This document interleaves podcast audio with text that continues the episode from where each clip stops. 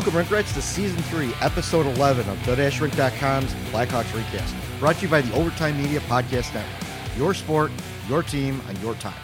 And as always, we are brought to you by our founding sponsors at puckhockey.com. That's P-U-C-K-H-C-K-Y.com. Check it. Check out all their new lines. Throw some rinkware in the cart, like we always say. Use the discount code the the rink, which is T H E R I N K, for ten percent off of all of your orders. And uh, like I said, they keep releasing new stuff, so a lot of great stuff. If you're into the rock and roll, the metal side of things, and hockey, it melds really good, to, and uh, which is why it fits us so well. So uh, today is Friday, January 23rd, 2020. And I am your host, Jeff Osborne, infamously known on the Twitters as Puckin' Hostile. Who could be scared of a Jeffrey? Yeah, Jeffrey's just this nice bloke from down the road, isn't he? My name is Jeff. It's Hefe, man. And I am joined by a co-host, but it is not Double J John Jekyll. Uh, I have Mr. Ray Napientek, our Chicago Steel and Blackhawks prospect writer at the rink. Uh, what's going on, Ray? Nothing much. Thanks for having me. Yeah, of course. Ray, can you hear me? 10 4, over and out. Can you hear me? uh, we've, we, I thought we would get together. I've been out of town for a little bit. Uh, we uh, haven't released anything since I talked to Tyler last podcast. That was a great podcast. Um, we're going to have him back for the uh, the trade deadline. Maybe we might do like a you know night of post uh, you know wrap up uh, podcast with John and with uh, with Tyler. So um, that's kind of in the in the works. We got about a month to go. I saw today on Twitter that I think it's the 24th or something like that uh, of February.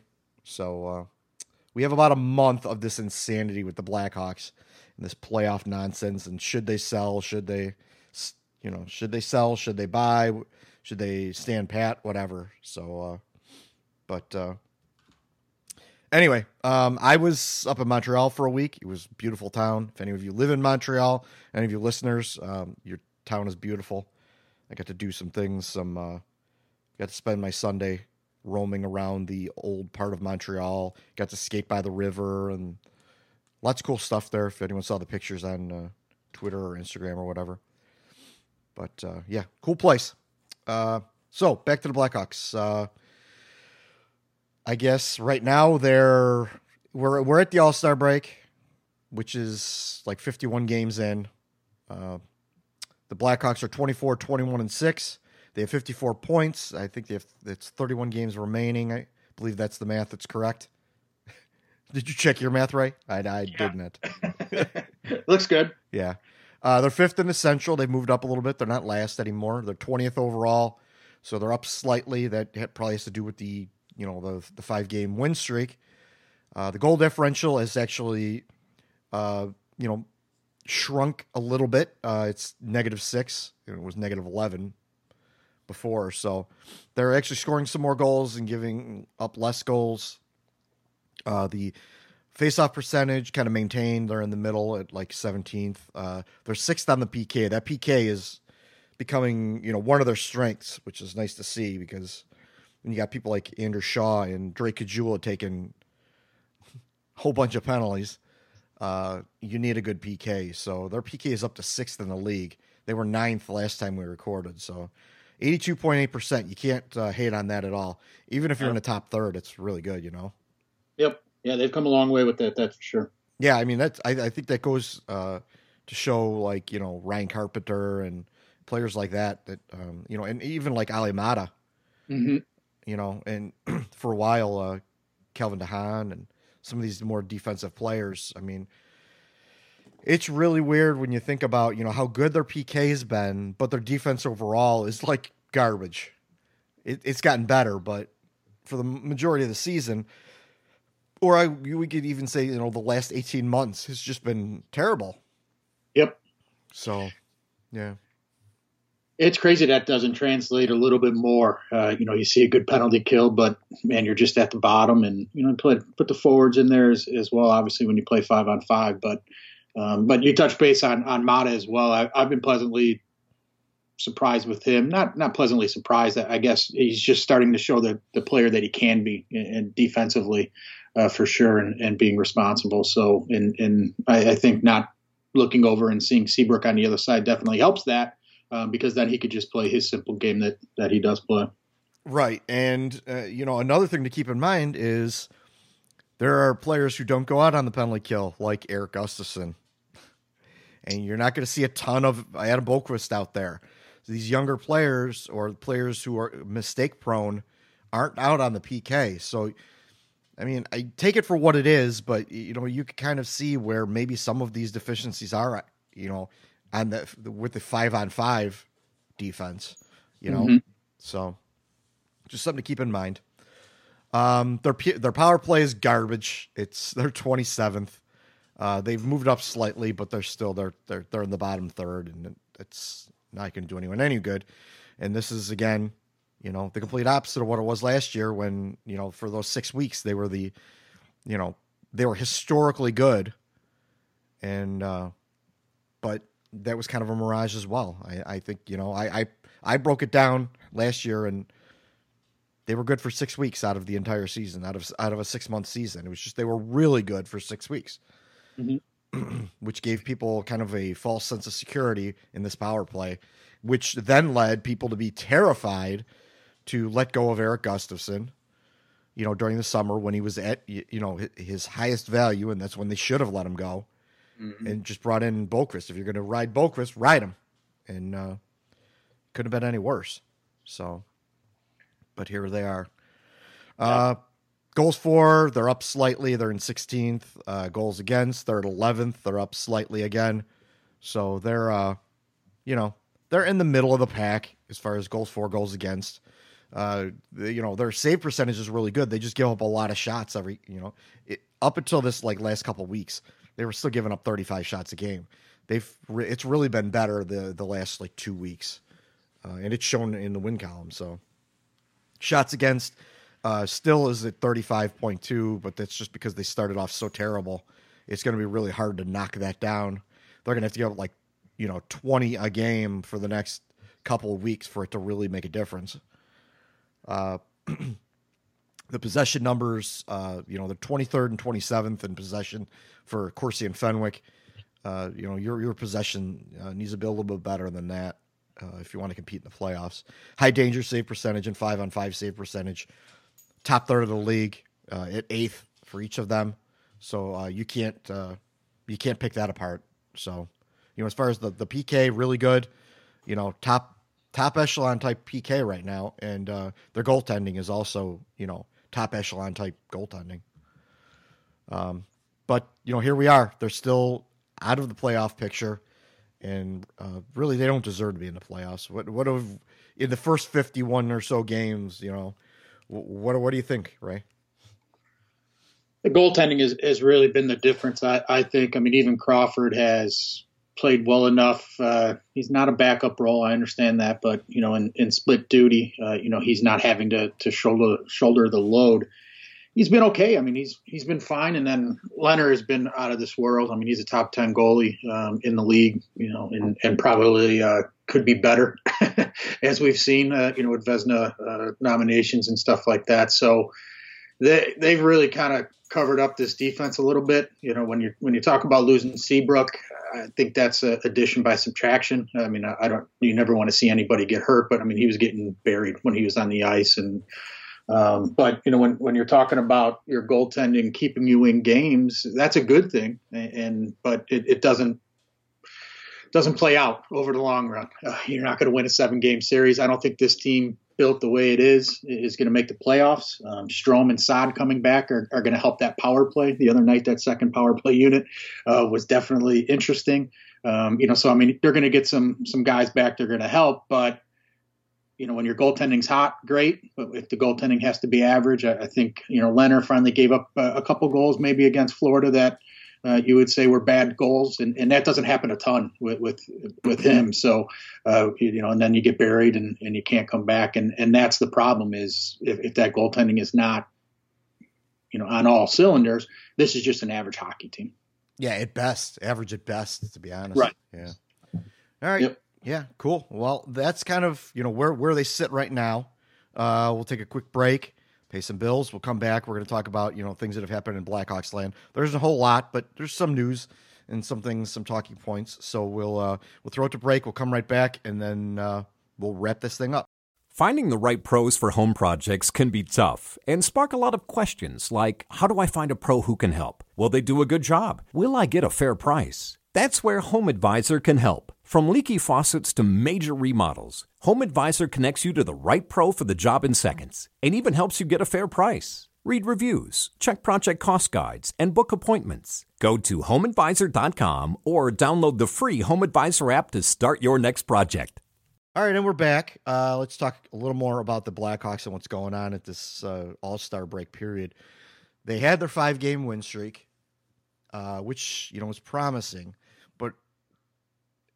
it's kind of a good and a bad thing. It it lulls people in this false sense of security of how good this team actually is and we're starting to see it too with like the beat writers and stuff. They're so afraid to say, "Hey, they're not, you know, as good as the best, you know, the best you've seen out of them, and they're not as bad as the worst as you've seen. They're kind of somewhere in the middle, and you know, they're probably should not be a playoff team. Even if they do make the playoffs, they're probably not going to do well.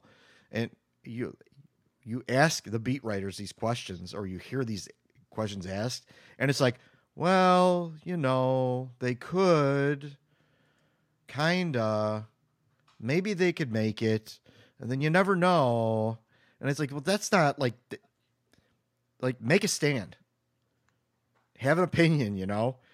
Just you know, him and hawing about you know something and not giving a straight answer. Like, be honest with people. Be honest with the with the fan base. Like, yeah, it's great they won five games in a row, but they really didn't make up any ground, and they would have to keep winning, eh, keep having five game win streaks to to be able to make the playoffs. And then they're going to be exhausted by the time the playoffs come around, and they're not. They don't have the makeup. They, plus, they don't have the hor- or the horses or the you know prospects or the draft picks that, that they can afford to give up to bring someone in to make this team any better. They just don't have it. So, you know, for for them to not be sellers at the deadline would be a huge mistake. Uh, you know, and maybe they won't sell because McDonough doesn't want Bowman, you know, to blow it up and and then the next GM to come in have to, you know, have a bigger job to fix it. And I would understand that. So if they stood pat at the at the at the trade deadline and did nothing, or just, you know, a, a couple of peripheral players like a just for example, like a Drake Caggiula or someone like that sent to another team, I could understand that. It would make sense at least to the you know that at least they have a plan or there's something going on here. But if they were to buy at the trade deadline that's just unforgivable. You can't you can't do that. You're not to be able to make enough of a run for it to make any difference. You're just to you know you're to get a handful two uh, what two home playoff games and then you're going to be right back in uh, you know dr- drop down two slots in the draft and that's it that's all you get so I mean, that, that's at least my opinion on on where where they're sitting or what they should do at the trade deadline. What do you think? I completely agree. I'm nervous for the next 30 days or so. Um, I'm waiting for that notification that they sent a first round pick for Brendan Dillon or something like that to, to shore up the defense. Uh, but for me, the, the five game win streak, you know, Hawks been playing well. I mean, obviously that a speed bump against Florida, but to me, that separated them from from the likes of the Sharks and the Ducks and the Kings, uh, who have been struggling and are just god awful. You know, it separated them, but it's it's got them in a position where you're looking at teams like the Golden Knights and the Flames and and even the Stars. You know, who who all have games in hand, uh, except for maybe Vegas, but you know, it's like, hey, we're, we're three, four, five points behind these teams, you know, but they're playing poorly right now. You know, if they if they right their ship, we're not going to catch them no matter what. Um, you know, even from the beginning of the season, I thought they were, uh, you know, in the old uh, system, the nine seed. You know, they're going to be chasing that nine seed. So I'm just nervous what they're going to do. I mean, if you talk about being buyers, well, you you just can't mortgage the future. That would be I mean, you, would almost be fireable for that, um, or would be fireable for that. But you know, if you get a guy like, uh, like you said, a Caggiula, uh, Zach Smith, you know, somebody's looking for somebody, you, know, you, get some depth and you get maybe a prospect back. Obviously, Gus should have been gone last summer. Um, I don't know what they're going to do with him. I don't think they're going to get rid of him by any means, but um, you know, that's where I've I've always been talking about accept the rebuild. You know, be all right with it. Uh, be good next year to make the playoffs, and then 2022, 23, you're back contending. Um, you know, and stuff along those lines. It's a little bit different team. Guys are getting older and stuff like that. So. I'm just nervous what the next 30 days hold. If they stand pat, I honestly would not be upset with that gate. Uh, I think that's something that you kind of accept where you're at. You're not going to get anything back in return that's going to be good enough. Um, that's going to make you uh, better next year. But for them to be buyers, boy, I, they better go on another five, six, seven game streak in order to say, okay, listen, we're we're now ahead of all these teams we thought we should be chasing. Um, but you know, I'll see that when I'll believe it when I see it. So, Stan Pat would be a would be at the top, but boy, I, I really wish they should be they would be sellers, but I just don't think Bowman is going to do that um, because this is the team he's put together that's missed the playoffs a couple years in a row, and I think he kind of sees that you know, boy, this this team's got to sneak into the playoffs no matter what. Yeah, that that that that's a scary thought. Mm-hmm. And I know it's weird to say that it's a scary thought your team making the playoffs, but you know, when when everything you know under the hood says that your team you know is probably not playoff worthy, and you just sneak in. I don't want to hear this anything can happen stuff. I'm just I don't want to hear it. It it's all nonsense and garbage that that that you know media, you know social media and you know front offices. It's it's garbage that's spoon fed to people who are gullible to then buy tickets and come in. Um, if you want to buy tickets, great, buy tickets, but to tell you know to lie to people to openly you know it, they have to know. I mean they live with this team day in and day out. They have to know where this team really stands better than anyone probably. That you know they're just they're at best a team on the cusp, and they've got talent. And if they were, you know, if they were able to make some things work over the summer and you know maneuver some things around and figure out this Seabrook situation and this DeHaan situation, maybe a couple of players come in and can put them into that, you know, that that next group where they're, you know, they're mm-hmm. a playoff bubble team. Uh, they can make the playoffs. They may be able to win around, sure, but that's not right now. It isn't. And uh, you know, you could make some big mistakes that could cost you two, three years down the road by giving up a draft pick that could become valuable or something like that. Uh, let's let let's stay on the course and look at Ian Mitchell and uh, you're going to have Evan Barrett probably coming around, and, and, these are players you know you're a little more familiar with because you look into the prospects more than I do. But you know these are players that are going to come in, and they may not play in the NHL, but they may push some guys in Rockford up to the NHL, and uh, you know you may be able to find a couple of Calvin DeHaan, Olli Maatta, Ryan Carpenter, Zach Smith, even to a certain degree, you know uh, Andrew Shaw type affordable players that you can bring in to help uh, that aren't you're not really mortgaging. You're not spending $10 million on a defenseman that is worth six or, or something like that you know? Mm-hmm. so that's that's kind of what I, am I'm, I'm hoping for here because uh, at least right now I don't know if they're gonna I don't know what they're gonna do to Bowman when, when they don't make the playoffs. I don't know if they're gonna let him go. Uh, I was certain that you know Colliton was probably gone by the first of the year and they haven't done anything, but you got teams ahead of them like, you know, the Vegas Golden Knights. You brought that up. That's a great subject to talk about. They switched their coaches. They were in the playoffs. yep. That and, was crazy. Yeah, and, I was floored when I saw that. And like days before, people were talking about how there's, you know, they're negotiating extensions and stuff. And then they've completely flipped the script the next day and bring in Peter DeBoer. Uh, you know, so and and that's a better team than the Blackhawks. So, no, you know, I don't know what's going to happen. Uh, you know, I, I really, we, you and I and John and most of the people that cover the Blackhawks are, are, are of the opinion that, you know, maybe Bowman, Bowman's time is done, maybe, you know, and they need to bring someone in who, you know, has a background in developing young talent because that's what they really need to do. They're going to need to develop young talent through the system. They're not going to be gifted Jonathan Toews and Patrick Kane again. Like they're lucky they got Kirby Dach, and Kirby Dach, you know, I, we don't know what he's going to be, but I don't know that he's necessarily going to be the next Jonathan Toews. He might be the next, you know, uh, Bernie Nicholls or something, you know, which very good player, but maybe not Hall of Fame, maybe Hall of Fame. I don't know. We don't know what we're going to get out of him. We're, we've only seen him for three quarters of a year, but you know, you're not going to be gifted first overall picks and third overall picks very often. Right. So to count on that happening would just be foolish. And uh, so, you know, they're going to have to develop people through the system, and they're not, they have not done a good job of that. You know, Dennis Gilbert, kind of. They've kind of developed them through the system, but that was kind of necessity. I don't know that if, you know, you had a better roster, that Dennis Gilbert wouldn't be playing in the AHL. And I know you have opinions on Dennis Gilbert. yeah, if he, he, was playing on any other team, I don't think he even sniffs the NHL. Um, you know, he's that, you know, that quadruple A guy, uh, you know, that they talk about. just not quite major league ready, but um, you know, can play AHL when he needs to. So, you know, to me, you know, Stan Bowman, there's a lot of general managers that would have come in and, and screwed things up. I mean, I, tr- I, truly believe that it happens in every sport. It happens in hockey.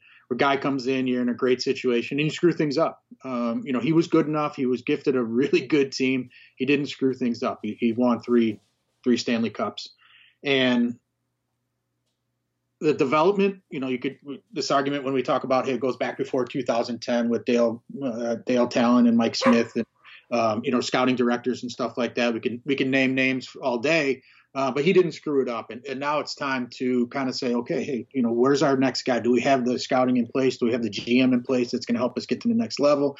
Develop these picks. Like you said, you're a gifted Kirby Dach. You should have been picking nine spots lower than that.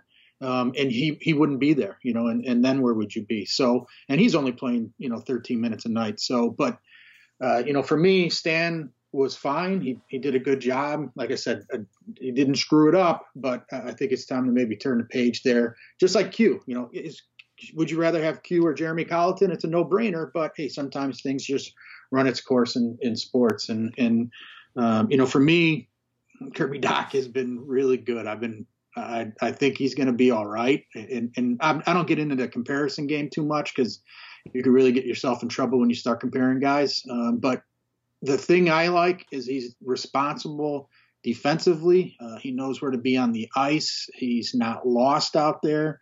And he's done some things with the puck where you go, man, if he puts on, you know, 25 pounds of muscle and next thing you know, he's, you know, grown man strong, he's going to be a force to, to be reckoned with in, in front of the net. But but for me, it's the it's the complete opposite right now. I'm not too worried about the offense that'll come uh, when it comes. But defensively, he's been good, and, yeah. and now as a 19 year old playing in the National Hockey League to not look out of place um, and and be defensively responsible and know where you're supposed to be um, structurally. That that's a huge part of it. So it, it, it seems like he gets it between the years, which is which is huge. Yeah, that's that's good. And uh, yeah, people complain complain all you want about the pick, whether it should have been you know Bowen Byram or whatever. But I mean, you were gifted something you got something way better than what you what you actually deserved, and uh, so you might as well just enjoy it while we have it. You know. Yep. Uh, yep. You know, as far as defense goes, I mean, I, you know, D- Bowman's been taking a lot of hits as far as you know how de Haan because he was injury prone. Uh, you know, they, they shouldn't have taken the chance, but I mean, they gave up nothing for him they really gave up two players that they weren't going to resign anyway. The the rights to two players they weren't going to sign anyway. And uh, with Olli Maatta, I mean, it was Dominik Kahun. It, let's not let's not fool ourselves. Dominik Kahun is not you know the next uh, you know Malkin or, or Crosby or something. Like he is what he is. He's he's like a third line, second line, middle six type of winger that you know could probably play the penalty kill. He's a good energy guy. He's a lot like Drake Caggiula. Mm-hmm. And the Blackhawks have Drake Caggiula. So it's like you gave up a guy, he was just kind of a tweener guy for a guy who can play, you know, in your second on your second pairing, he could play PK, which is huge and it's showing in their stats, you know. Uh, he's not going to score goals, and but that's not what he's there for, you know. Maatta, as far as Maatta goes, and de Haan, he's probably one of their best defensive players. I mean, I, applaud, I still applaud uh, Stan Bowman for going out and getting two guys who are defensive, defensively responsible. He got them at a decent salary, and he got them barely giving up anything. So he took his shot, and um, I think he made uh, you know some good moves on that. We'll see what happens with de Haan. I mean, yeah, he was injury prone, but that's kind of you know, there's a give and take in this. If you're going to get a guy that's affordable for next to nothing, you might have to get a guy who may be slightly injury prone, and that, that's kind of what happened with uh, DeHaan. But I, you know, if he comes back and you know he's going to have to have his shoulder uh, repaired again, and hopefully it works out, and he's back next year. and uh, you know we'll see. The, the Seabrook thing is another thing altogether. I don't know what's going to happen there. That's Um, above my pay grade. yeah, I mean, soldier, uh, shoulder surgery and uh, so, uh, sure, ugh, sorry, surgery on uh, both hips uh, for a guy who's you know slow to start with. Uh, I, I don't know. Uh, he he may end up you know turning into the next David Clarkson, and uh, you know the Blackhawks could use that as a chip. You know, trade his contract to whoever might need it. Because look at Toronto. I mean, they need to be able to to exceed the cap by using long term injured reserve. They're like ten million dollars or six million dollars over the cap right now. Uh, so it's gonna, you know, it's gonna be interesting to see what happens. But you know, if you have Keith and Boqvist and uh, you know, we'll say you know de Haan comes back and Murphy and Maatta. And you know, even Koekkoek's been pretty good lately. I, I, I saw an article the other day about uh, you know how Maatta and Koekkoek has come, you know, turned into a really nice third pair defensive role. Yeah. Uh, and they have because it was really those lower. It was the second and third pair that were really killing them. I mean, as far as the statistics go, Keith, you know, and Gustafsson or Keith and Boqvist were really eating it, but it was because they were out there in all these high pressure situations where they didn't have a second and third pair that could go out there and handle it. So that's why they were kind of eating it. Um, but you know, Cougar's not you know, not a bad player. I don't hate him. He's fine. Uh, you know, if you want to put Gilbert in, there's a seventh uh, defenseman. Rotate him in. That's good too.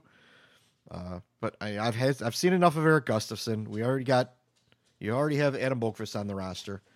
Uh, Gustafsson's gonna you know if he costs any more than what he was making right now, then you got to let him go. And let's let, let him be someone else's problem, and that would open up you know a slot for maybe Ian Mitchell or something like that. So, yeah. So, um, there were some things that happened in Blackhawks land. Um, not not a whole lot, but we could talk a little bit about the game the other night against the Panthers, where they. Uh, it seemed like the emotion kind of took over uh, the Blackhawks, and they didn't start off real well. They uh, they were down three one early, and uh, they never really recovered. Uh, they lost to Joe Quenneville's Panthers. Uh, they came back. They made an effort at the end. Uh, Frankie Vatrano had a hat trick. Uh, Blackhawks had goals by Dach, Caggiula, and Kane.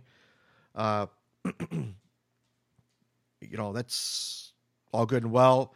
Kane the other day also got his 1,000 point, which is, you know, that was a big thing too. A, a lot of emotion there with that.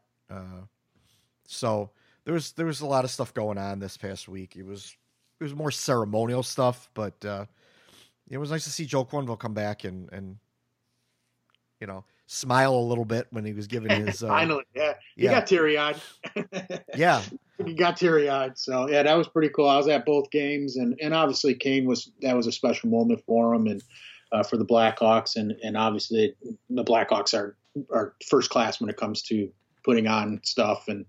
Uh, you know the ceremony with uh, you know Mikita's wife and and and stuff like that is is always awesome to see and and like I said the Blackhawks are, are second to none with that and Quenneville uh, that team pretty uh, pretty comparable. Uh, they may not have the uh, you know the all the horses in place yet, but man, when they locked down with that three one lead, um, it was it was going to be tough for the Hawks to come back. They did. They made a little bit of a, a comeback, but you know you could see where Quenneville's system of five guys playing defense, get the puck out, get the puck deep, let that clock just keep running while we cycle in the corners.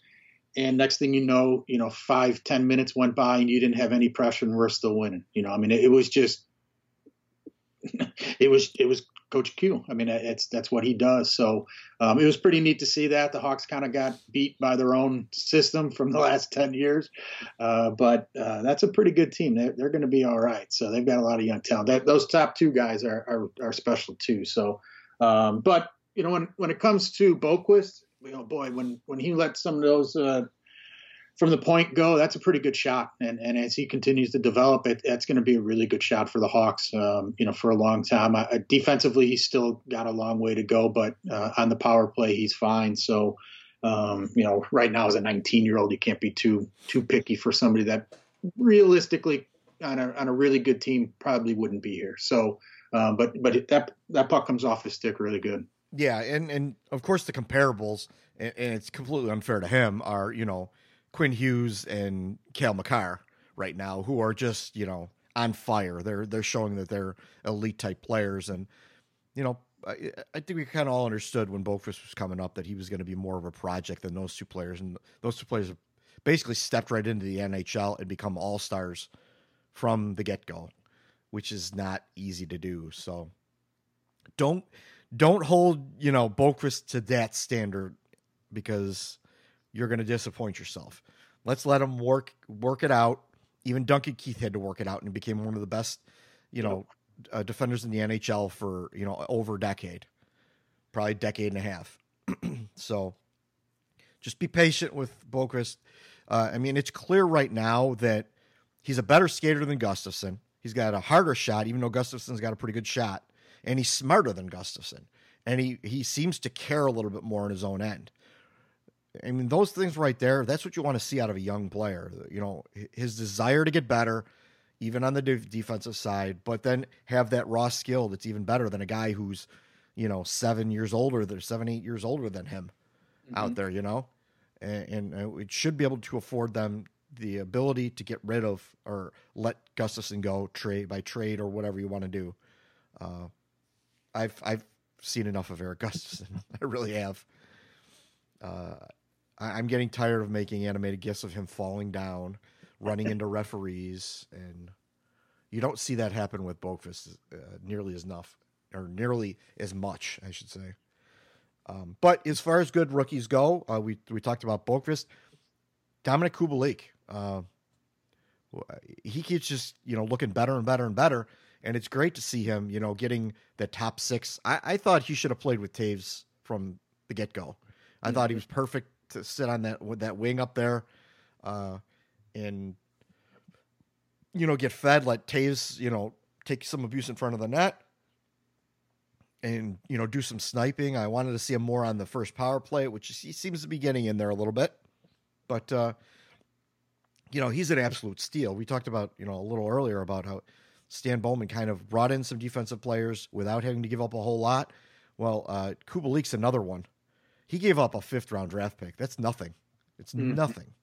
I mean that that player, whoever that is, we should look it up. And but I would I would guarantee that it's probably going to be a name you're not going to uh, recognize in two three years. And and Kubalik is you know in in the conversation for you know rookie of the year, which he probably won't get because you have Cale Makar out there breaking records, and right behind him is Quinn Hughes. But uh, that's no shot at Kubalik. Kubalik's played really well. Uh, I, am really impressed I, I like the guy. Uh, I've said it several times, and uh, you know I'm ready to get a Kubalik jersey when uh, you know when they sign him a, to a, maybe a bridge deal or something. Nice. Yeah, you know he's and I mean I mentioned a few months ago that you know his, his shot is is really good, uh, but the one thing I I also like he's got some he's got some stones to go to the net. Um, he's had some pucks in front, um, found some loose change and, and buried some shots there so that's good to see. I mean, because that's really something the Hawks are really missing uh, with this team is, is somebody that's going to get to the net and score goals. Um, that's not probably named Toews or, or Saad maybe, but uh, you know, Kubalik is is he, he, offensively he's got a lot of skill, and, and, I think if you put him with players that are going to get the puck uh, on his stick and he finds openings in the defense, he's going to score a lot of goals uh, in the National Hockey League. So he's got a really good shot. Yeah, and, and you know even if you is a 20 goal scorer every year. That's that's a useful you know spot on a Blackhawks roster. Even if he ends up on the third line and score, gives you 20 goals a year, and he I, I think he has the potential to score 30. But um, you know, it, at the very minimum, he's a good depth player for this team, and and that that's a find. That's a find for Stan Bowman. I mean, he he gets a win on that trade every single day of the week. I Oh, saw, absolutely. Yeah, I saw some like Kings uh, writers and uh, people on Twitter, you know, complaining about how Kubalik, and I'm like, yeah, we fleeced you on that one. Stan Bowman fleeced the Kings on that one. I know he wasn't going to sign in anything and everything, but I, I would assume you could have got a little more for him than a fifth round draft pick. But so you know, props to, to Bowman on, on on that one. Uh, but again, that's not a guy who was developed through this system. It's a guy who developed over in Europe, playing on his own, and now he just comes over to the NHL and steps right into the lineup. Uh, you know, no, with no time in the AHL or anything like that. So, uh, Brandon Hagel was brought up, uh, and Dylan Sikura, your favorite uh, Blackhawks tr- a quadruple A player, was sent down to Rockford after he uh, he finally scored his first uh, NHL goal a couple weeks ago. Uh, but I, I like to see that they're giving Hagel a shot. Uh, he seems like you know a, there, he doesn't do seem to do anything like especially great. He just seems like a big player, hard nosed. You know, the the all the cliches you hear. Seems like he worked hard, earned a con, you know, earned a contract from the Blackhawks and all this other stuff. So he seems like a pretty good story. I want to see him, you know, get out there and, and be put in some meaningful situations. See what he does. I mean, I think he's responsible enough where he's not going to kill you. Yeah, and that's where you've got to hope that he's going to get some minutes and they're not chasing a playoff spot. You know, know what you have there before you go into training camp next year. See what he does against National Hockey League players and, and not just AHL players. But he's going to be that guy that's just going to be, uh, you know, eight to nine minutes right now. You probably won't know what he is if he's out on the ice, even doing that. So, uh, but I mean, he's he's somebody that's intriguing. I mean, definitely needs to get some ice time, but I, I, just don't see it happening this year for him consistently, so we know what to evaluate and have have going into the summer. Yeah, right. I mean, he's been up. Uh, he's had a couple of recalls, but he he hasn't played yet. Right? I don't think he dressed. No, it doesn't look like it. But um, he played uh, at least right what I'm what I'm seeing here on uh, Elite Prospects. He had 21 points in 41 or 40 games uh, with Rockford. Uh, 13 goals, eight assists. So you know, good for him. He he earned a shot, and uh, hopefully, you know, after the break, uh, you know, maybe he'll get some playing time. Uh, so, uh, speaking of, you know, organizational deals and stuff like that, uh, goalie Matt Tompkins, who has been with the Blackhawks organization forever, uh, he was drafted like six years ago. Uh, but he's, you know, just been banging out in the minors, and he played four years in, at, uh, you know, Ohio State. Uh, you know, he's never really been, uh, he's never really stood out, I should say. Uh, he played, you know, some time in Indy, but he's just been solid wherever he's been. He's got some time with Rockford, and uh, he played well enough. He went over and did, played in the Spengler Cup, and the Blackhawks re- uh, rewarded him with a two-year deal. Now, the, the two-year deal is kind of a little bit of a fallacy because of the fact that he signed to an NHL deal this year now and next year, so it's kind of a one and a half year deal. But um, you know, good for him. I mean, he's now a member of the organization. When before he was on an AHL deal with uh, the Ice Hogs as one of their three goalies down there. Uh, but I mean, he's he's nothing special. I've seen a ton of him in like prospect camp and stuff. He's just you know a solid goalie, nothing too extraordinary. Um, but that also brings you know brings up kind of uh, Mario his article that he put together this week about uh, he had a, he had a sit down with uh, my boy from uh, Rockford, um, and they're they're running this weird three goalie thing down there with Tompkins, Lankinen, and Delia, and no goalie is really getting into a rhythm. Lincoln had started the season kind of hot, uh, and he finished last season uh, playing in the Worlds pretty hot as well. So everyone all summer was talking about Kevin Lincoln, and they all forgot about Collin Delia. And then Lincoln has started the season a little bit on the hot side, but his, since then has really cooled off. You know, he's made he made the AHL uh, uh, All Star team. He's really cooled off, and now Delia's picked up the ball and he's run with it. And like in his last 10, 10 games or so, he's just been on fire. Uh, but then you have Tompkins they're trying to roll in there as well. So it's it's it's really a weird situation going on there. I don't, you know, the three goalie situation for me, it just does nothing for me. Uh, you know, goalies even when you have a goalie who plays like, you know, 80% of the games, I would rather see like a 60-40 split. Uh, just you got to get that backup in there. You got to get him reps. He's got to see, you know, opposing shots. You, you can't be in practice all the time just facing your own teammates and seeing, you know, people trying to shoot low to not hurt you and things like that. You're not seeing real game quality shots and plays. Uh, so it, it's really weird what's going on in Rockford. I don't understand it. I don't know why they're doing it this way. I don't know where the actual directive has come from, whether it's, you know, Bowman and those guys and his scouting people saying, "Hey, keep the, all these guys in the AHL." But I mean, reading the tea leaves going ahead uh, going ahead, we're going to kind of talk about this a little bit more as far as Robin Lehner goes in a minute. But to me, this tells me that they're preparing for next season when either Robin Lehner, God forbid, or uh, Corey Crawford aren't around anymore. And they need a backup goalie, and you're going to have Kevin Lankinen or Collin Delia. I, I honestly would prefer, prefer Collin Delia, but I'm partial um, you know, behind whoever that starter is. And then in Rockford, you would have the remaining of Lincoln and Delia and uh, Matt Tompkins, or Tom, yeah, it's Tompkins, no P, uh, in Rockford. And then you have a battery there and Chase Marchand if they want to keep him around. Um, I I don't know the exact stats on uh, what's going on in Indy, but I haven't seen Marchand's name a whole lot. I think he may be injured. Um, I know they've, they've called in a couple people, but that's besides the point. Uh, just I, I think they're looking forward, or they're looking more ahead of to, uh, you know, what possibly could be next year. So that's my opinion on that. You got any opinion on that three goalie thing they have going on? Yeah, that's definitely what I feel they're doing. I mean, Tompkins, it's a cool story. I mean, organizational depth guy. You know, maybe uh, in in the long run that turns into something for him, but it's cool when you see stuff like that. You need guys like him um, that that that you can throw in there at the AHL. If he ends up uh, sitting on your bench for a game or two in the National Hockey League, you're comfortable with it because you know you what you've got, and then you can send him back down um, if that were to ever happen.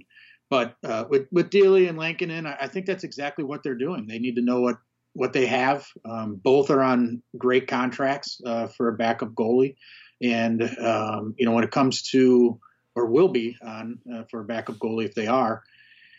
It comes down to just who they think it will be. Uh, I, I, think it's tough because you're just not, like you said, it's not a 60 40. It's not, you know, hey, we're running with this guy. And, and, you know, while he's played 65, 70% of the games, then he's been dominant, you know, and you're just like, hey, I feel great about this guy. So um, you've seen Delia do it uh, at the National Hockey League level. You know, he was solid for what you'd want in a backup. He was rewarded uh, for being a, a, good sport with that. So um, you would think that would be something that would probably put him ahead of uh, Lankinen right now. I know Lankinen had a nice cup and, and stuff like that, but you know it's still not. You know, hey, you had a nice six days. Um, you know, you're our guy for the future.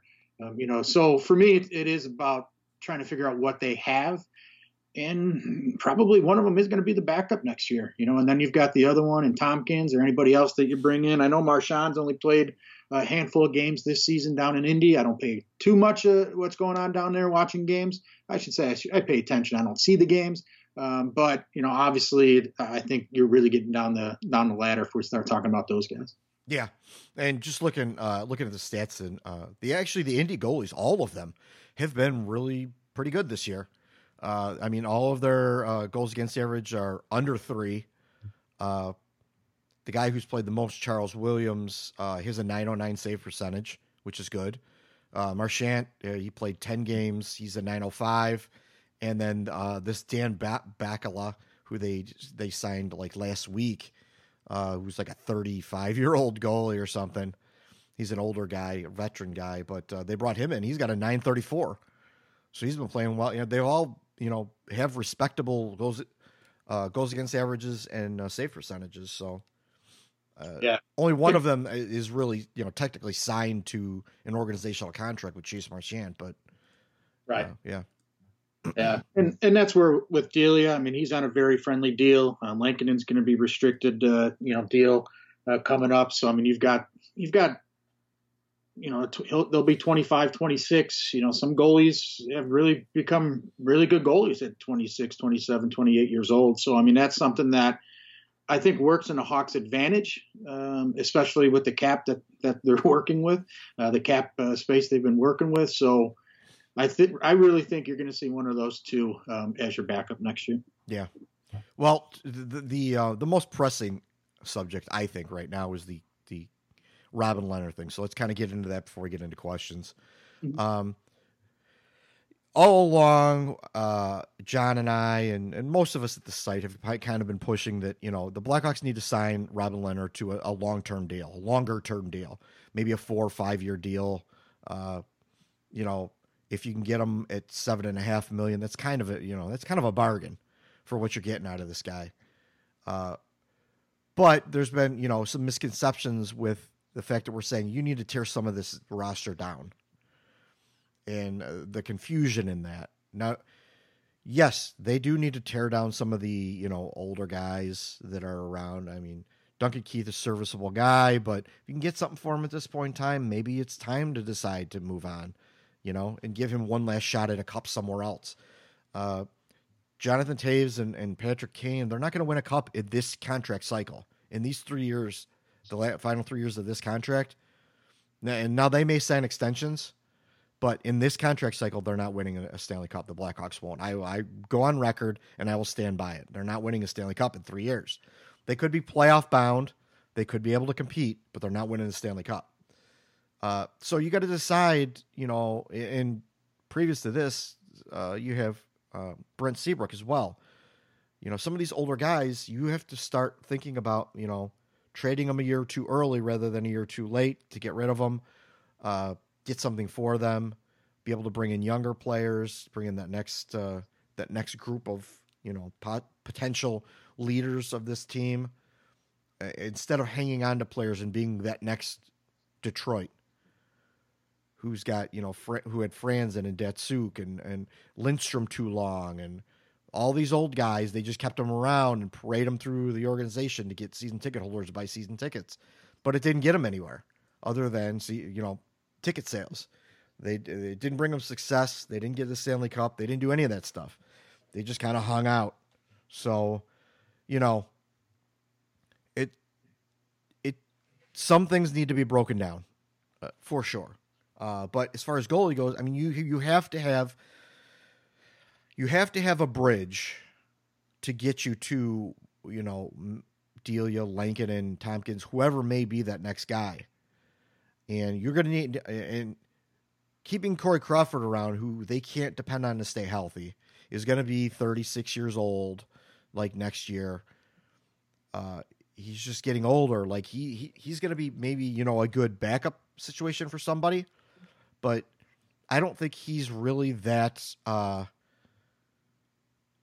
I really don't think that he's the guy you want to usher in that next group of players. He spends a lot of time on the on the IR. He's a good goalie and everything, but you have a guy who's almost 10 years younger in Robin Lehner, who's a top 10 goalie, maybe top 5. Probably can give you just the same production that, you know, a Bobrovsky can give you. You can get him at a discounted rate compared to what Bobrovsky signed, signed in Florida. You probably get him close to $3 million cheaper somewhere in that area, even if it's $2.5 million a year cheaper. You could sign him to a four or five year contract so that when the Blackhawks are on the upswing again, they're still going to have this guy there. It, it seems like it, it's too, it makes too much sense to not sign, you know, or, or to sign uh, Lehner uh, you can't let him go. You can, you can let him go. This team will bottom out, and you're still going to have Kane and Toews on the roster, and uh, then you're it's going to be harder and harder to figure out what to do with those guys. So you have to have a goalie that, that's going to stand there in front of Delia and, and those other guys, and show you know the the the trends and and everything in the NHL season and what happens and you know help Delia get to that next level where he's you know an, an NHL goalie, a regular NHL goalie, or Lankinen or whoever that may be, because you're not going to go out on the market and, and and get Braden Holtby for any cheaper than you would get Collin Delia. Or, I mean, not Collin Delia. I'm sorry, Robin Lehner. Um, he's probably going to cost more than Robin Lehner is going to cost you. You've got this guy. He's in your system. Lock him down. Lock him down. Why would you have signed him in the first place if you weren't planning on locking him down? You know, what was your plan? If you were going to just keep him for a year and just let him go, even no matter how good he was, that that doesn't make a whole lot of sense. Because then you're going to have both of your start potential starting goalies on the free agent market. So, you know, sign him to a four or five year deal that's reasonable, and then we'll, you know, deal with the rest of it from there. But you got to have a guy that can make saves. You have to. You can't be in like a Marty Turco situation like the Blackhawks were in 2011, where they brought Turco in as just you know a stopgap. Oh, and we got no one else. Marty Turco was pretty good for a while five years ago, and then he came in.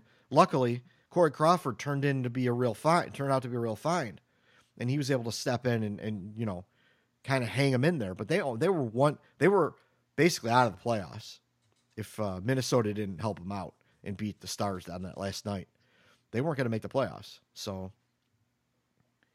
you know, they got it. They have to sign Robin Lehner. You have to. I mean, if you want, you're going to have to have someone to, to parade out in front of the season ticket holders and bring to the conventions and sell jerseys other than, you know, number 19, number 88. Yeah. And Robin Lehner can be that. He's, he, he's got a great story. He's like very honest. He's a likable player. He, he's, you know, fights and plays hard every night. And uh, there's just, you can't ask for anything more, and you can get him at a decent, you know, maybe a million dollars more than what you were paying Corey Crawford, who spent most of his seasons sitting on IR. So, yeah, I just I I would not I would hold it against them. I would very much hold it against them if they let Robin Lehner go. I, am just a big fan. So Oh, absolutely. And and I think back to last summer. Uh, I think we did a podcast, and I thought, man, the one thing I want to watch is what they're going to do in net. You know, we knew we had Corey Crawford, and uh, you know Cam Ward wasn't coming back. And then when they signed Robin Lehner, it was like, whoa. You know, I mean, you, you, you're kind of taken back because you don't see that coming. You know, it's not every day a uh, you know Vezina Trophy finalist is is, is you know given a one year deal. Um, and you know, Lehner has been unbelievable. Um, I think for this team, he's given them, and, and it's a great story. You rush and you read the story and you think, man, this is a guy I can cheer for. And then you see him in the locker room, you, you listen to him on Twitter. You know, he, he's everything you, you kind of want in a goaltender. You know, he wants to win. He has passion. Uh, you know, he's going to take uh, uh, the bad goals and put it on himself. You know, stuff along those lines. And you know, about two months ago, I'm thinking to myself, you know, hey, if Hawks bottom out, you know, they're the Kings. It's like, okay, can you get something for Lehner where you go? Hey, we're going to get the third pick and I'm going to get the 15th pick. And you think, okay, maybe I get Robin Lehner back or I got three more prospects with them. And you're, you know, the wheels start to turn like, man, if this completely bottomed out and we're, we're sellers for sure, it's like, hey, what can we get? You know, something along those lines. We're going to bottom out anyway.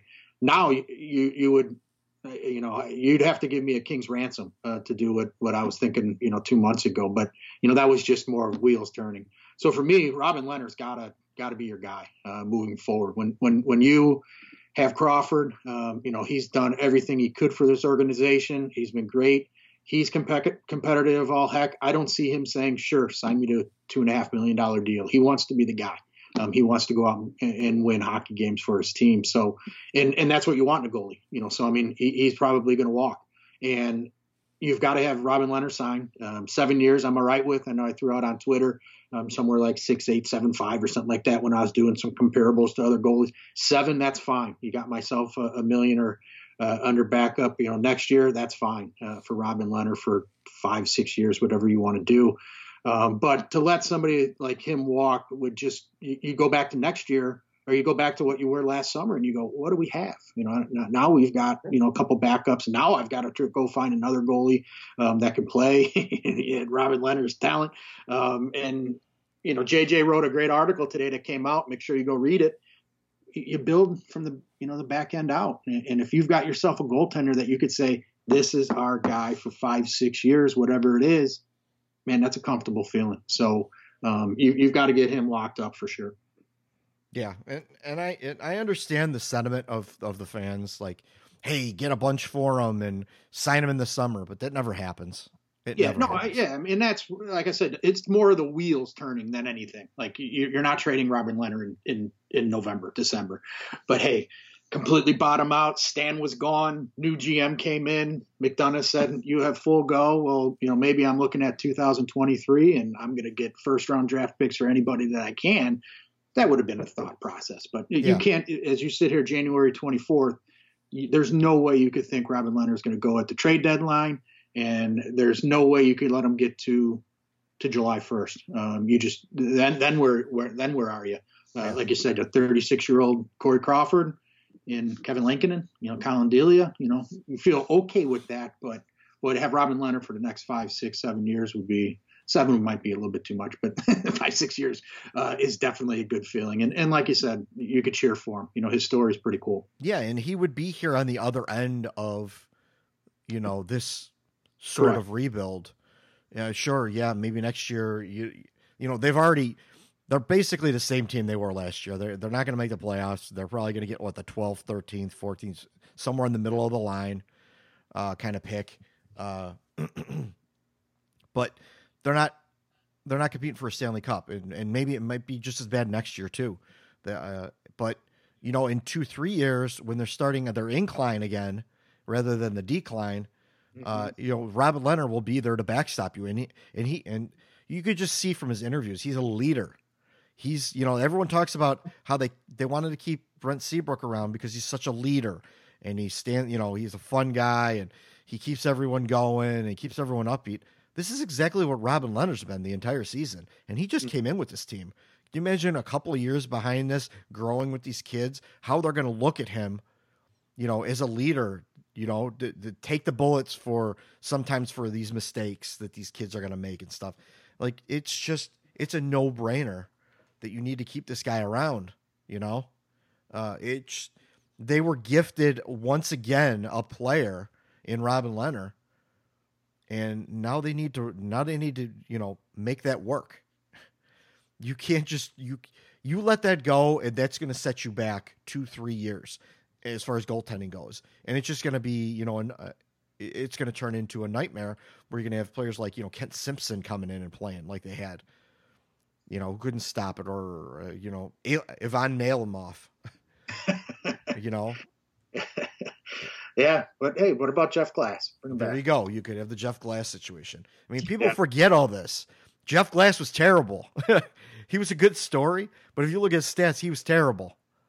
Uh, you know, Ken Simpson, all those guys. Like, you can't just throw any guy in that. It- you just can't. It's a misconception. You can't just have any guy. You have to have a solid guy back there who's going to make saves for you. Look at San Jose. They their coach got fired because their goalie couldn't make saves for the last two years.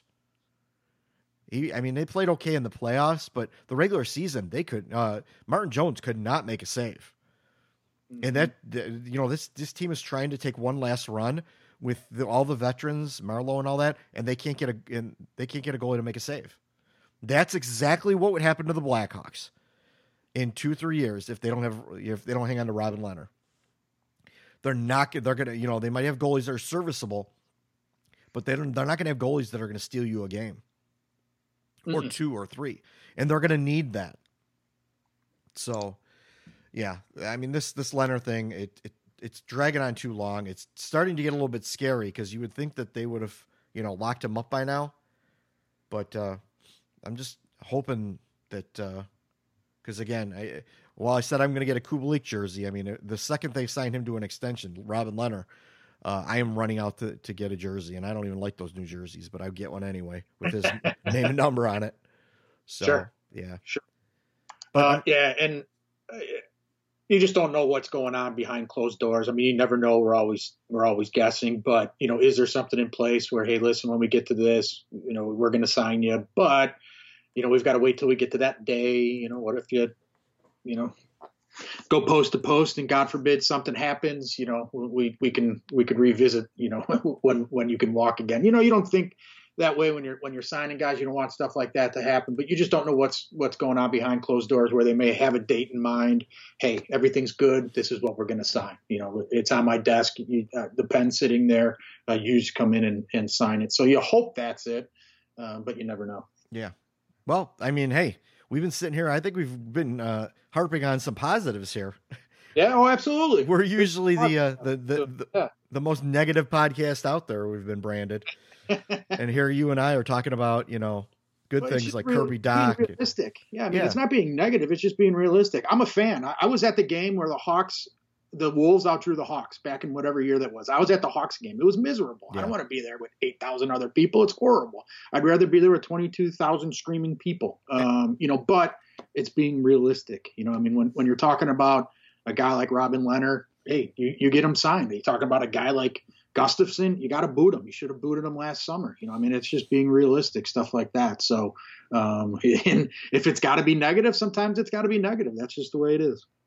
Yeah, that's we've always uh, prided ourselves on on being realistic and pragmatic, and we're not going to stop that. So, uh, but there are there there's some very promising things that could happen in the future if they make the right moves. So, Yep. yeah. All right. Well, let's wrap this up with a couple of questions, um, and then I want to read a review before I get out of here. Uh, we got a new review. So, uh, first of all, the question Jackie Davis, who always sends us in great questions from the Facebook page. Uh, Strome, Kubalik both become UFAs in July. That's not exactly true. They become RFAs in July. Um, they uh, already have given Cat his new contract, have yet to sign Lehner. Uh, with the way the cap sits with the Hawks now, do you see them able to sign Kubalik and Strome? If not, which one do they choose? Oh, and just for kicks, which former Hawk do they bring back next year? Uh, I think that because they have Strome and kind of by the short and curlies uh, as RFAs, they might not be able. They're not going to be able to just qualify them, but they should be able to get them at a decent bridge number, especially with Strome's. Uh, Injuries. yeah, his injuries and the fact that you know he's not that point a game guy that he was last year. Yep. He kind of come back, came back down to earth, but he has chemistry with DeBrincat.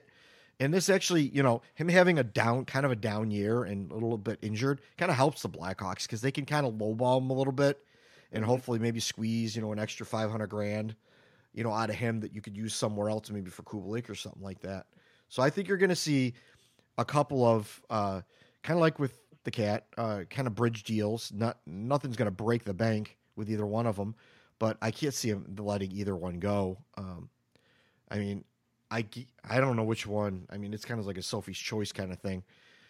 Uh, Strome has that chemistry with DeBrincat, and he makes DeBrincat go, and he helps you know a lot with that. And he's a center. But Kubalik, I mean, you know, that's that depth scoring that uh, they miss sometimes. You know, it's kind of like what uh, you know Richard Panik was. Uh, you know, when he when he had that one breakout year, uh, you know, is that secondary scoring you need on this team to make it go. So I don't know. Uh, I don't know that I would like Kubalik go, uh, but I don't know that I would Strome go either, because Strome could be that nice second line center behind uh, Kirby Dach eventually, and right now behind Jonathan Toews and. Uh, Yeah, boy, that'd be a tough decision to make Yeah. uh, if I had to pick one. And, and like I said, I think you've got them as restricted free agents. Strome being banged up, you, you never want to see anybody hurt, but works in the Hawks' favor. You know, last year when he went on his little tear on a on a horrible team, you know, everybody was ready to sign him. You know, I saw on Twitter, hey, get get him locked up now, seven years. You're just like, no, hold on. You know, we've got one more year, and then we'll see what happens. You know, that's that's the thing. Uh, you don't just take a 25 game stretch and say, hey, this is going to be what he's going to do for a career. Um, where you, you could get them both, get them that bridge deal. Um, keep them both. I guess if I had to choose Jackie, I would probably have to choose Dominik Kubalik, um, but that's not anything against Strome. Um, like you said, he could be your second line center. Maybe move to the wing if you had a really good second line center uh, that could win a couple more draws, but um, you know that's probably not going to happen. So boy, but that's that's if I had to pick one. But but boy, that's that's 51-49 uh, in the voting. So. Yeah. Um, and which Hawk's going to come back? Oh man, there's you could Craig Anderson, Robin, Lehner walks. Uh, you got Michael Frolik, I think. Um, boy, I'd have to really dig deeper to see who else is on the free agent market. But yeah, those are my two. that, that would be I could funny. see Frolik coming back. they're they're going to do it. You know they're going to do it. Uh, That's why we can't even really necessarily laugh about it because it's going to happen. They're going to sign one of those goons, or you know, Yeah. you're going to get Yep. some knucklehead who's going to get a PTO like a Versteeg or whatever. You know, Yep. and look how that's turned out. I mean, it's they have rarely, if ever, turned out to be anything useful. Even when they brought Sharp back. Yep. He Trevor was- Daley. There yeah. you go. Oh God. Well, now that uh Q's gone, you never know. Trevor Van Riemsdyk. That's not a bad one. Uh, you know, he's a defensive, uh, a decent defensive player, but I don't know that it's going to be a full boat on that uh, that blue line. So Yeah, I don't, know. I, that's that's a funny question though, because Yeah. it, you, like you said, you know it's going to happen. Who's it going to be? yeah, And then right afterward, they'll have their one last shift. yep, that's exactly what's going to happen. I, I'm waiting for my Brandon Bollig one last shift, Uh, one more shift. Yeah. So that's a good question though. Yeah. Um, Ken Kallenbach, our boy. Uh, if the Blackhawks float to a higher to higher mediocrity, is there a first round matchup they could win? Uh, not if second uh, wild card playing the Avs or Blues, but maybe cross division Calgary, Edmonton, Vancouver. Uh, I mean, they could beat Calgary probably. Uh, Mhm. Calgary's uh, even though David Rittich has, has had a pretty good uh, season, I don't know that I uh, think that they have, you know, solid goaltending. Uh, I, guess Rittich is okay, but I'm still not quite a believer yet in him. Uh, Edmonton, you always have, you know, the the Connor McDavid uh, problem and the Leon Draisaitl problem. Uh, you know, who knows? Maybe it's even the Brandon Sod problem. But uh, still, you're going to have, you know, they they could put up a lot of goals on, and uh, their goaltending has been decent. I'm sorry, Mike. Yeah, Mike Smith is on Edmonton. Calgary's got uh, Cam Talbot, but um, you know, I, I'm not. Neither one of those teams, their goaltending really doesn't uh, jump out at me. Vancouver, they're a good young team. Uh, you know, El- Elias Petters, or uh, uh, in net, they're okay. On the defensive side, they got Quinn Hughes, and then you've also got you know players who've been around a, a while, like Bo Horvat, and they've got a decent young core. This is kind of like what Blackhawks fans should be looking at for the future of the Blackhawks.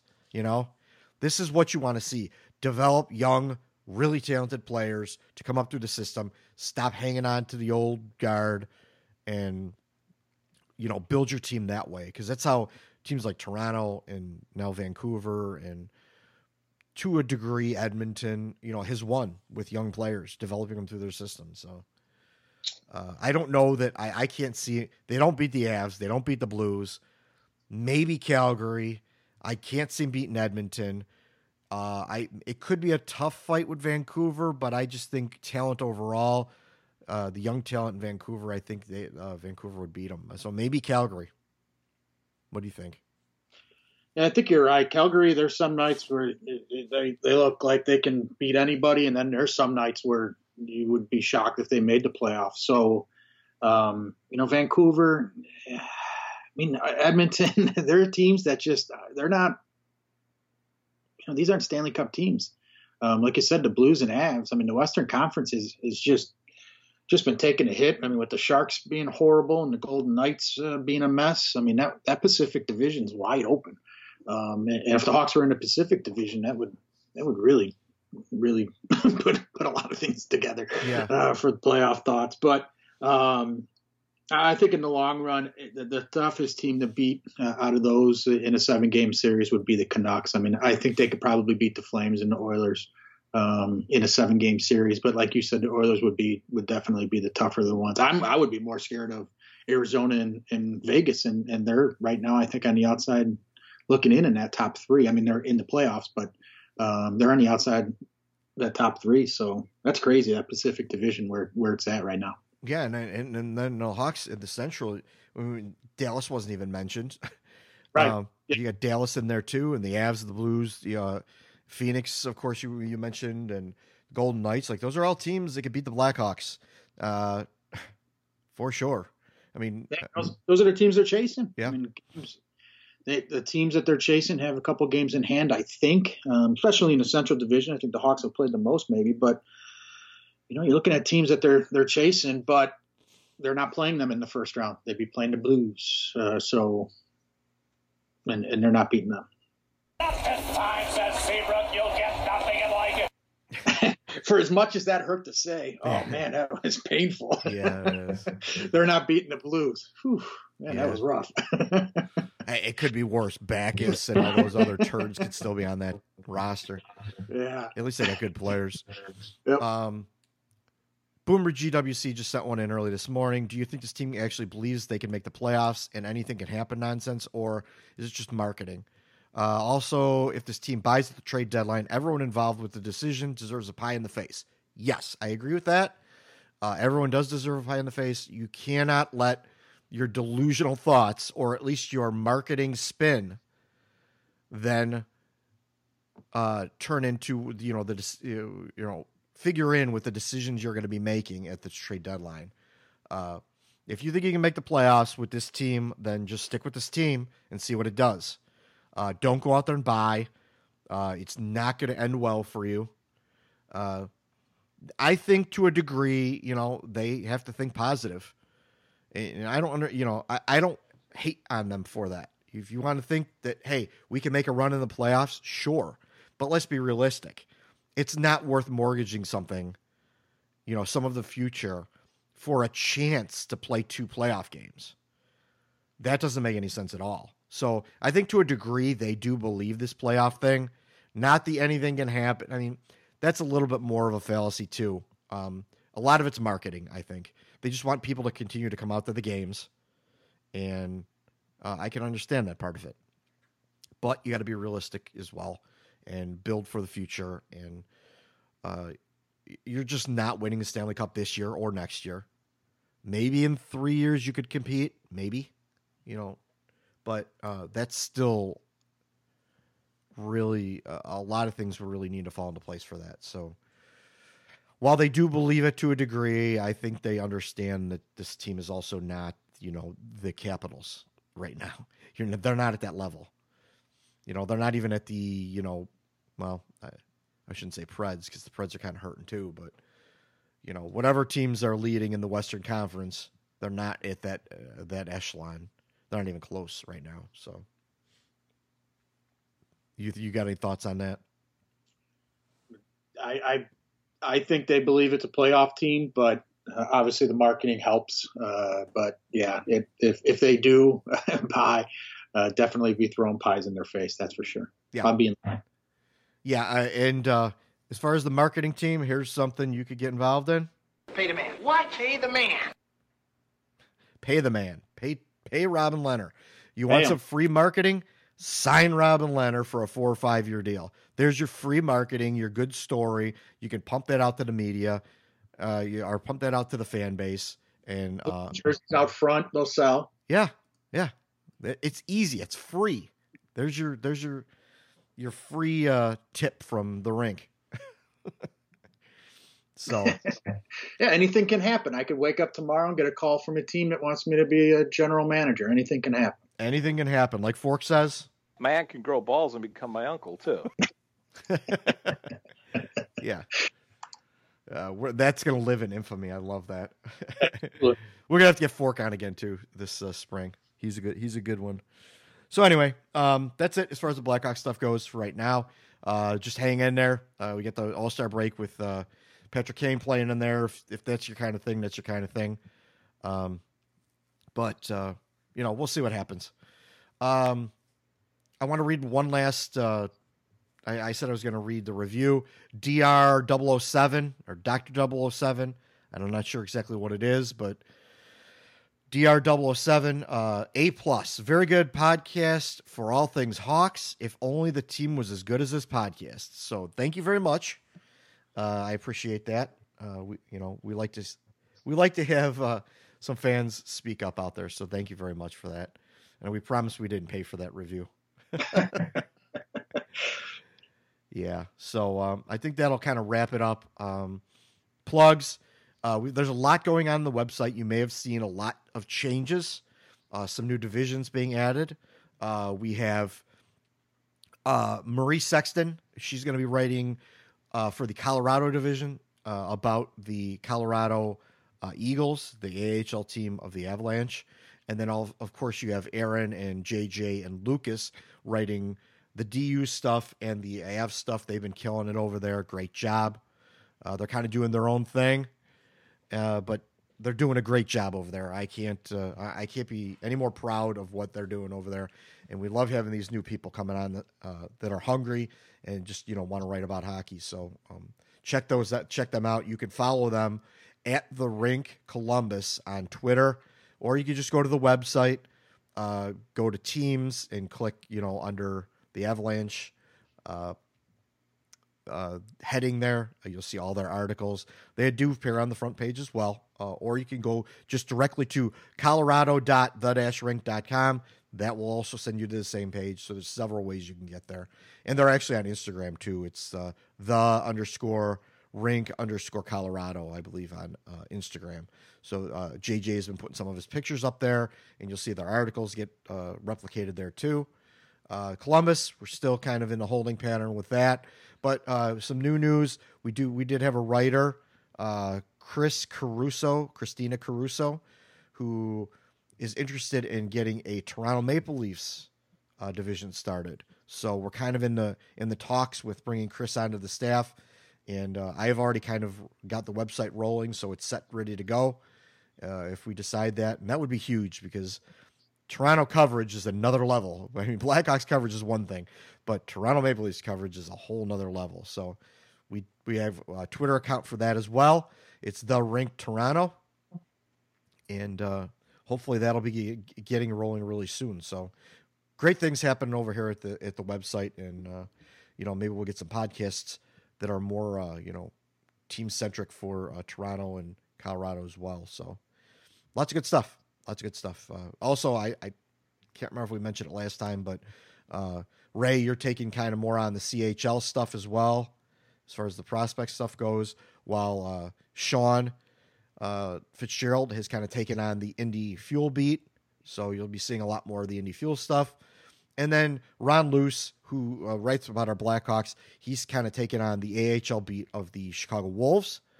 So we're here, we now are providing Chicago Wolves content. So we have all kinds of good stuff going on.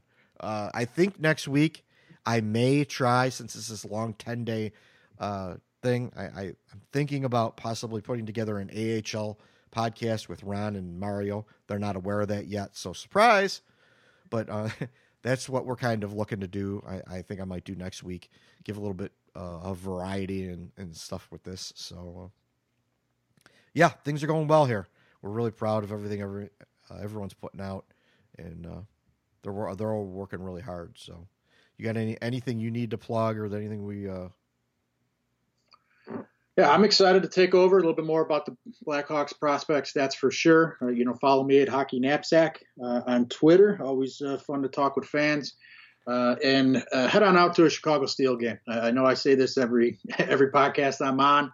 First place team. Uh, they, they're the they're the Cup favorites. they roll four lines. They've got good defense. They've got potential two first round draft picks, maybe. Um, definitely in the top two rounds. They've got a 2021 first round draft pick uh, that could probably be a top 10 draft pick. Uh, really good coaching staff, really good organization. So if, if you want to see some some really good junior hockey, head on out to a Chicago Steel game. Yeah, and it's really easy. I mean, you these are guys who potential stars in the NH, future stars in the NHL. You could get out there and see them for a couple of dollars, and uh, the Chicago Steel really put on a top notch show you know, for for a junior team, they really they really put it on. there. it's a great organization. They've been great to us, um, and and they've put on a great product for the fans. Last year, I mean, they made a long playoff run. A couple years ago, they won the cup. This year, they're going to be they're one of the favorites to win, you know, the cup in their division or in their uh, their league. So, yep, get out there. I mean, it's a couple dollars. You could you could grab the whole family, bring them out there. Uh, it's good for the kids and stuff. Just like you know, going to Rockford or going to you see the Wolves or stuff like that. It's affordable for the family, which always isn't the case or isn't always the case for the Blackhawks. So if you want to get out and introduce your kids to hockey or keep them involved in seeing hockey, I mean, there's uh, uh, you know some really good players uh, that Chicago Steel have out there. So Yep. it, that's a good one. Um, so with that being said, we kind of talked about that, but uh, uh, you can find all of our comprehensive content at www.the-rink.com. Each division has its own, so you could do you know colorado.the-rink.com, chicago.the-rink.com, toronto.the-rink.com. You could bookmark all of those. That'll take you more directly to you know the content you're looking for. Uh, I actually have one that's uh, icehogs.the-rink.com uh, set up. So if you wanted to do just ice hog stuff, uh, I've I've set those up as well. Uh, on all the popular social media, of course, you've probably seen them all. But at the Rink Official, at the Rink Shy C H I, at the Rink Colorado, at the Rink Columbus, uh, at the Rinkcast, uh, and then uh, of course I didn't put in here, but at the Rink Toronto. That's up, but we're not really posting anything just yet. But you could follow them. Uh, there will be stuff coming out soon, and we're look, really looking forward to Christina coming in and, uh, you know, taking that beat over. So I'm at Puck and Hostel on uh, the Twitters.